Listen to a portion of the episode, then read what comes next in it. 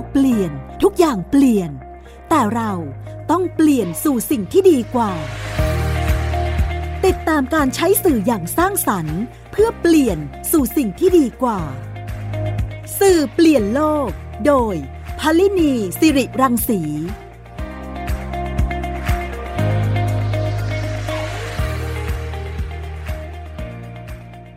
สวัสดีค่ะคุณฟังคะ ขอต้อนรับคุณฟัง อีกครั้งนะคะเข้าสู่รายการสื่อเปลี่ยนโลกค่ะ ทางไทย PBS Podcast นะคะคุณฟังติดตามสื่อเปลี่ยนโลกได้ในทุกที่ทุกเวลานะคะ หลากหลายช่องทางค่ะ ไม่ว่าจะเป็นทางแอปพลิเคชัน เว็บไซต์ Twitter หรือ Facebook ของไทย PBS Podcast นะคะ รวมไปถึงสื่อสมัยใหม่ค่ะ ไม่ว่าจะเป็น Spotify SoundCloud Apple หรือว่า Google นะคะ สื่อที่สร้างสรรค์ เพื่อนำไปสู่การเปลี่ยนแปลงสู่สิ่งที่ดีกว่านะคะสำหรับในตอนนี้นะคะที่แวดวงเทคโนโลยีนะคะและการลงทุนเนี่ยตอนนี้ได้พูดถึงเรื่องของ Metaverse นะคะ วันนี้เนี่ยผู้ช่วยศาสตราจารย์ ดรนภัสเรืองนภากุลอาจารย์ประจำคณะสารสนเทศและการสื่อสารมหาวิทยาลัยแม่โจ้นะคะ ทุกครั้งอาจารย์มาก็จะนำ เทคโนโลยีใหม่ๆ มาพูดคุยกับเราสำหรับในตอนนี้นะคะ เราก็จะพูดคุยกันถึงเรื่องของ Metaverse ซึ่งกำลังมาแรงนะคะ แล้วก็พูดถึงในทั้งวงการเทคโนโลยี แล้วก็การลงทุนนะคะ หลังจากที่มาร์คซักเกอร์เบิร์ก CEO แล้วก็ผู้ก่อตั้ง Facebook เนี่ยก็ได้ประกาศเปลี่ยนชื่อบริษัทใหม่เป็น Meta นะคะ แล้วก็ทำให้เรื่องของโลกของ Metaverse เนี่ยได้ถูกพูดถึงกันเยอะนะคะ บางคนอาจจะยังมองภาพไม่ชัดว่า เอ๊ะ มันจะ โลกเสมือนกับโลกจริงเนี่ยมันจะมาผสมผสานกันได้อย่างไรนะคะ วันนี้อาจารย์ตี้จะมาพาเราไปท่องโลก Metaverse กันนะคะว่าตรงนี้มันจะเป็นอย่างไร แล้วมันจะก่อให้เกิดการเปลี่ยนแปลงได้อย่างไรบ้างนะคะ ผู้ช่วยศาสตราจารย์ดรนภัทรอยู่ในสายกับเราแล้วค่ะ สวัสดีค่ะอาจารย์ตี้ค่ะ สวัสดีค่ะค่ะค่ะ มาอาจารย์ตี้มาทุกครั้งก็จะพาเราไปท่องโลกเทคโนโลยีล้ำๆใหม่ๆนะคะ อันนี้ล่าสุดเนี่ยก็มีการพูดถึงกันเยอะเกี่ยวกับเรื่อง Metaverse เนี่ยค่ะ อาจารย์ตี้เล่าให้ฟังหน่อยสิคะว่าหน้าตาของโลกเสมือนกับโลกจริงที่มันจะมาประสานด้วยกันตรงนี้เนี่ยค่ะ จะเป็นยังไงคะ Metaverse นะคะ ก็จะเป็นโลกที่ผสานโลกจริงกับโลกเสมือน เข้าด้วยกัน มีการแลกเปลี่ยนคุณค่าเงินซื้อของกันในนั้นได้นะคะซึ่งถ้าใครเคยดูภาพยนตร์เรื่อง Ready Player One เนี่ยโลกเราจะเป็นอย่างนั้นเลย ซึ่งหนังเรื่องนี้จริง ๆ มันมีมาหลายปีแล้วค่ะ แต่ว่าเนี่ยโลกกำลังจะเป็นอย่างนั้นจริงๆลองไปเซิร์ชดูกันได้นะคะ ซึ่งในในโลกนี้นะคะ มันจะเกิดรูปแบบเศรษฐกิจใหม่เกิดขึ้นนะคะ ทั้ง เรื่องของการทำ Horizon เขาเรียกเขาเรียกพื้นที่เนี่ยแล้วว่า Horizon Horizon Home Horizon Workroom ที่เราจะทำงานด้วยกัน มี Horizon World ที่เราสามารถมีปาร์ตี้กินข้าวด้วยกันได้ค่ะพี่แตงแล้วก็มี Horizon Venue ซึ่งเป็นรูปแบบของเชิงพาณิชย์ การจัดอีเวนต์ต่างๆ หลายคนอาจจะมองว่า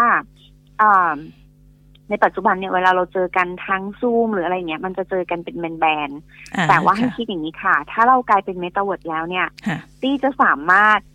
มีคำศัพท์ใหม่ ชื่อว่า teleport ตี้จะ teleport จากกรุงเทพเนี่ย ไปนั่งเป็นตัวเป็นๆต่อหน้าพี่แดงได้เลยที่กรุงเทพโดยที่สามารถเลือกหน้าตาตัวเองว่าจะเป็นหน้าเราเป็นตัวเป็นๆแบบเนี้ย หรือว่าจะเป็นอวตารเหมือนหนังเรื่องอวตารเป็นการ์ตูน ไปนั่งคุย ไปนั่งประชุม ไปนั่ง gathering กันได้ อันนี้ก็คือเป็นโลกของ Metaverse ซึ่งซึ่งต้องบอกไว้ก่อนว่า ไม่ใช่แค่ Facebook นะคะคะ ที่ทำแล้วก็ไม่ใช่เรื่องใหม่ซะทีเดียว Facebook เป็นเพียงแค่เขาตื่นขึ้นเขาต้องการ rebrand เพราะหลายคนก็คงทราบว่า generation ใหม่ไม่เล่น Facebook ดังนั้นเนี่ยเขาก็ rebrand ขึ้นมาแล้วก็ merge ตัวเอง เข้ากับเทคโนโลยีที่มีในปัจจุบันไม่ว่าจะเป็น AR หรือว่า VR ซึ่ง Gen Z ปัจจุบันอยู่บนโลกเหล่านี้อยู่แล้วค่ะอ๋ออ่างั้นเดี๋ยวอาจารย์อาจารย์ที่เล่าให้ฟังหน่อย AR ตรงนี้เนี่ยค่ะ augment reality นะคะ แล้วก็ VR เนี่ยค่ะ ตรงนี้เนี่ยเป็นยังไงเพื่อจะได้เห็นภาพชัดขึ้นค่ะ ค่ะวิธีการเข้าสู่โลกของ Metaverse ที่ที่บอกว่า Gen Z ปัจจุบันอยู่ในโลกนี้อยู่แล้วเนี่ยก็คืออย่างเช่น AR นะคะ ปัจจุบัน Ray Ban ก็ทำ Smart Glasses นะคะ เป็นแว่น ถ้าเรามีแว่นตัวนี้ปุ๊บตัวถ้าเราไปนั่งเล่นบอร์ดเกมด้วยกันค่ะแต่ตัวกระดาษเหล่านี้จะมีการเขียนโค้ดฝังไว้ พอเราใส่แว่น VR ปุ๊บอาจจะมีตัว monster ลุกขึ้นมาจากเกมการ์ดเกมที่เราเล่นกันอยู่อันนี้คือ VR โดยที่มีอุปกรณ์คือแว่น แต่ถ้า V ค่ะ แต่ถ้า VR เนี่ย มันจะไม่แค่โผล่มาจากอ็อบเจกต์ใดอ็อบเจกต์หนึ่ง แต่มันคือพื้นที่รอบข้างของเราเปลี่ยนไปเลย อย่างเช่น อะที่ที่ขนาดของตีเนี่ยเราก็มี VR แหละ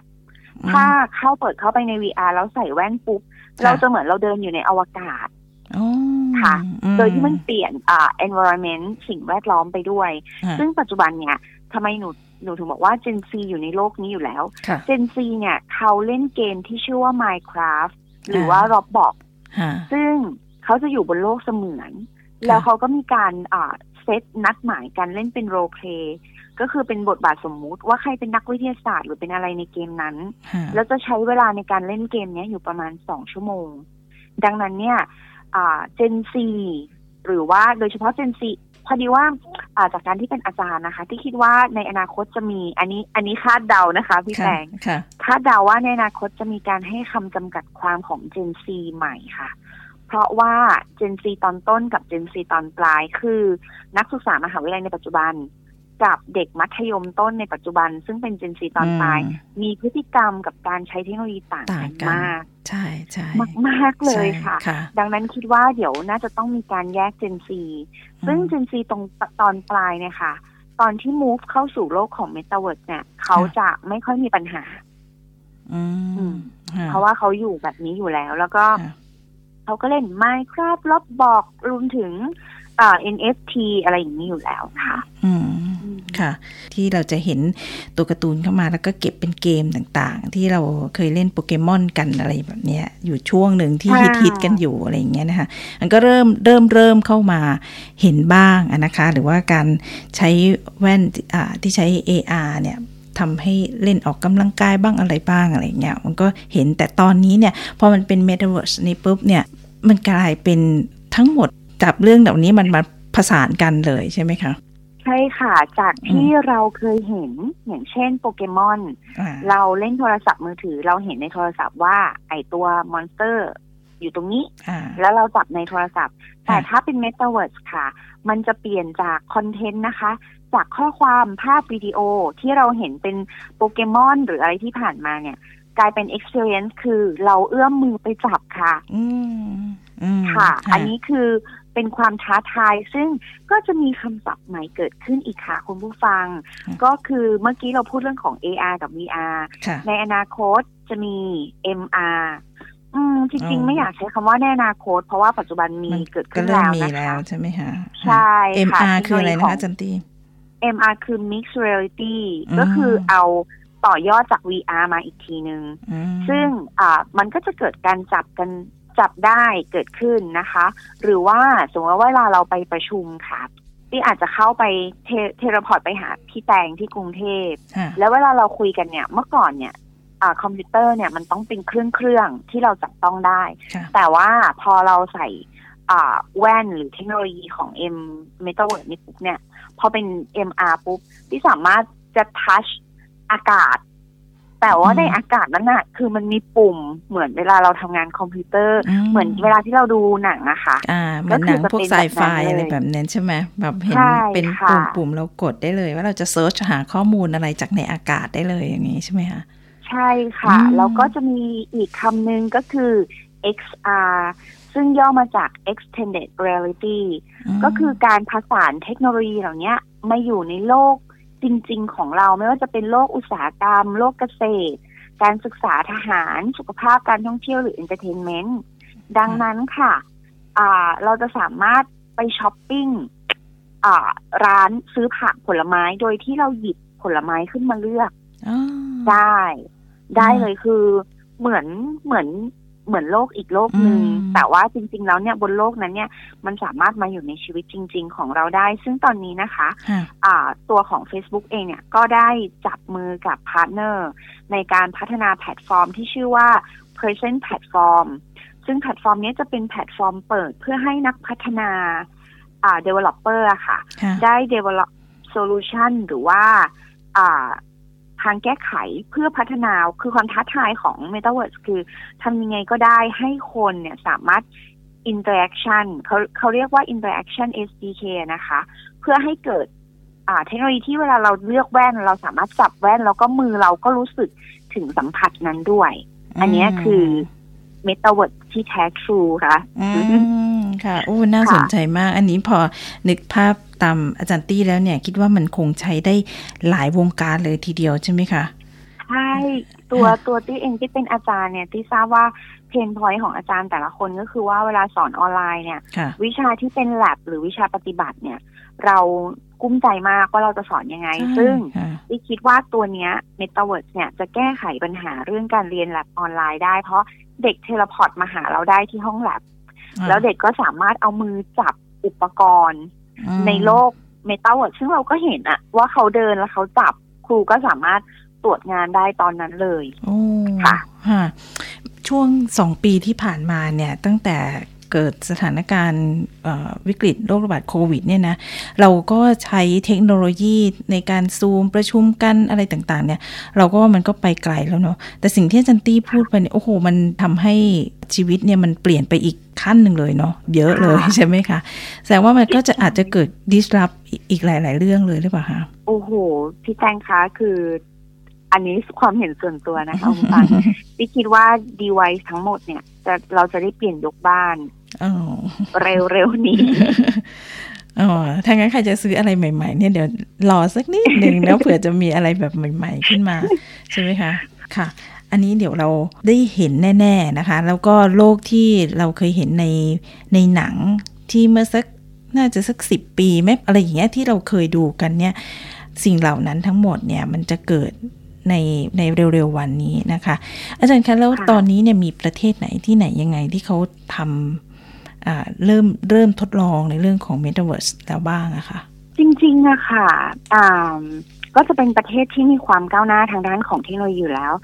จริง ๆอะไม่ใช่แค่ Facebook อย่างนี้ดีกว่าที่ไป survey มานะคะหลายคนอาจจะมองว่าเมต Meta Metaverse เนี่ยคือ Facebook ออฟมันพียงแค่ Facebook เขาเปลี่ยนชื่อบริษัทเขา แต่จริงๆอย่างที่บอกเมื่อสักครู่ก็คือว่ามีหลายบริษัทมากที่ move แล้ว เพื่อชิงความเป็นใหญ่ในจักรวาล Meta แห่งนี้นะคะ ไม่ว่าจะเป็น Facebook หรือว่า Sandbox นะคะ ตัว r a y b a n เองเนี่ยก็มีการพัฒนา Smart Glasses ขึ้นมา ตัวของ Facebook เนี่ยเขาแต่ว่า Facebook เนี่ยเขาอาจจะ move อะไรที่เป็นก้าวที่ใหญ่ ก็เลยทำให้มีคนหันมามองมากมันเลยเป็นกระแสแล้วใช่ เพราะว่าตัว Facebook เนี่ย ถ้าเราลองไปศึกษาเนี่ย เราจะพบว่ามาร์กเนี่ย เขาวางแผนชีวิตเขาดีมาก คือเขาพัฒนาเทคโนโลยีที่เป็นซอฟต์แวร์แบบนี้ค่ะ ที่เป็นโลกเสมือน ในขณะที่ part ของฮาร์ดแวร์เนี่ยเขาก็ไป take over Oculus ซึ่งเป็นบริษัทที่ผลิตพวกฮาร์ดแวร์เกี่ยวกับ VR เหล่านี้แล้วก็จะ develop เพื่อเป็นตัวที่เหมาะกับ Metaverse ต่อไป ดังนั้นเนี่ยเนื่องจากว่าปัจจุบันเนี่ยเรามักจะคุยกันว่า เออเรา เราอาจจะยากที่จะมองว่าเราเป็นประชากรประเทศไหน เพราะว่าด้วยเทคโนโลยีเหล่านี้มันทำให้เรากลายเป็น global citizen เป็นประชากรโลก ดังนั้นเนี่ยสิ่งที่ impact กับอ่า crowd อะค่ะ crowd ก็คือคนส่วนใหญ่เนี่ยค่ะมันก็จะมา impact กับประเทศของเรา เช่นเดียวกันอยู่ที่ว่าเราจะปรับตัวทันไหม เพราะว่าเเขาบอกว่าตอนเนี้ย ที่ผ่านมาเนี่ย เราถ้าเป็นอินเทอร์เน็ตยุคที่หนึ่งเนี่ย คือเป็นเรื่องของ information technology เนาะพอยุคที่สองเนี่ยก็คือบล็อกเชนก็คือในปัจจุบัน ซึ่งบล็อกเชนเนี่ยก็ก็มีข้างหลังด้านหลังมากมาย ไม่ว่าจะเป็น agri-tech ที่เป็นเทคโนโลยีด้านการเกษตร หรือด้านการศึกษาด้านการแพทย์หรือว่าฟินเทคคือด้านการเงินนะคะค่ะเราก็ยังคิดว่าเราไม่ต้องมองไกลเรามองตัวเราเองก็ได้ ว่าตัวเราเนี้ยสามารถ ใช้อัพเทคโนโลยีเหล่านี้ได้แค่ไหนแล้ว แต่โลกกำลังจะไปอินเทอร์เน็ต generation 3 third generation ก็คือ Metaverse เนี่ยค่ะ ซึ่ง ซึ่งเราก็คงปฏิเสธไม่ได้ เพียงแต่ว่าพอมันเกิดขึ้นแล้วเราจะสามารถก้าวทันมัน หรือว่าสุดท้ายเราจะเป็นคนที่ถูกทิ้งไว้ข้างหลัง เพราะว่าจริง ๆ เราก็มีคนหลายล้านคนเลยเนาะที่เข้าไม่ถึงเทคโนโลยี แล้วก็ คลาวก็ยังไม่สามารถรองรับไฟล์ที่ไซส์ใหญ่ขนาดนี้ หรือความเร็วอินเทอร์เน็ตเราอาจจะไม่พออะไรเงี้ยค่ะ แต่ว่าตอนที่มาร์กเขาประกาศขึ้นมาเนี่ยเมตาเวิร์สเนี่ยเขาก็ไม่ได้พูดนะคะว่าเอ่อนับรวมประชากรทั้งหมดในโลกนี้ ที่จะเข้าสู่เมตาเวิร์สค่ะ ค่ะ ค่ะ งั้นเดี๋ยวเราพักกันสักครู่นะคะ กลับมาในช่วงที่ 2 ของสื่อเปลี่ยนโลกค่ะ เราจะมาพูดคุยกันว่าแล้วเราต้องปรับตัวอะไรยังไงบ้างนะคะ รวมไปถึงว่าการที่เป็น Metaverse เนี่ยนะคะ มันจะเอาไปใช้ในวงการแวดวงอะไรยังไงได้บ้าง ที่จะทำให้เกิดประโยชน์กับบ้านเราได้นะคะ เดี๋ยวกลับมาในช่วงที่ 2 ของสืบเปลี่ยนโลกค่ะ คุณกำลังฟังรายการ สื่อเปลี่ยนโลก ไทย PBS Podcast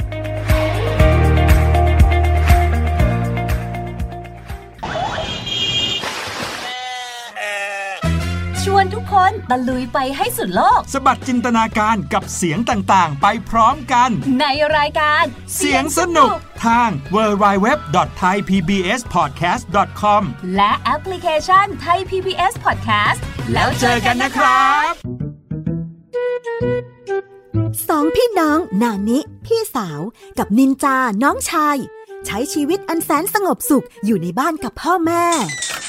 นินจา เมื่อไหร่จะเก็บจานสักที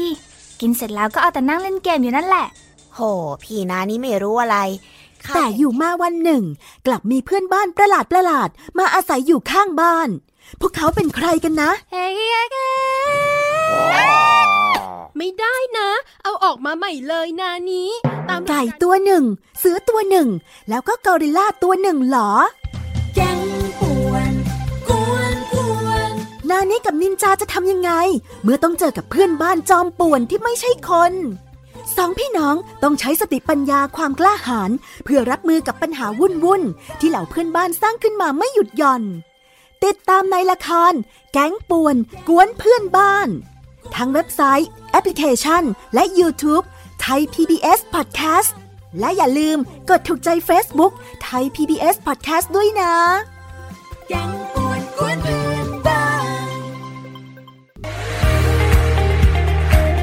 คุณกำลังฟังรายการ สื่อเปลี่ยนโลก ไทย PBS Podcast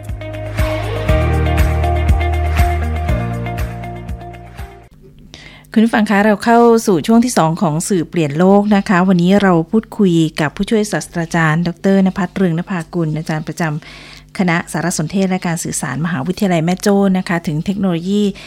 Metaverse นะคะอาจารย์พาไปท่องโลกนะคะ เมื่อสักครู่เราได้รับรู้แล้วว่าเรื่องของ Metaverse เนี่ยมัน โลกมันเป็นยังไงโลกเสมือนกับโลกจริงเนี่ยมันมาผสานกันอย่างเหมือนจริงเลยนะคะมีการ teleport เข้าไปพูดคุยเป็นการประชุมได้นะคะ ซึ่งเราจะได้เจอสิ่งเหล่านี้เนี่ยอีกไม่ช้าไม่นานแล้วนะคะ ทีนี้ถ้าโลกเป็นแบบนี้แล้วเนี่ยนะคะ ตัวเราเองเนี่ยในเชิงบุคคลนะคะในเชิงสังคมของเราเองนโยบายของเราเนี่ยเราจะต้องมีการ ปรับตัวอะไรยังไงบ้างนะคะ เดี๋ยวเราไปคุยกับอาจารย์ตี้กันต่อค่ะ อาจารย์ตี้คะจากที่เราได้คุยกันเมื่อสักครู่เนี่ยมันก็จะเปลี่ยนแปลงหลายเรื่องหลายอย่างเลยทีเดียวอาจารย์คิดว่ามันจะมีประโยชน์อะไรกับวงการไหนบ้างคะโอ้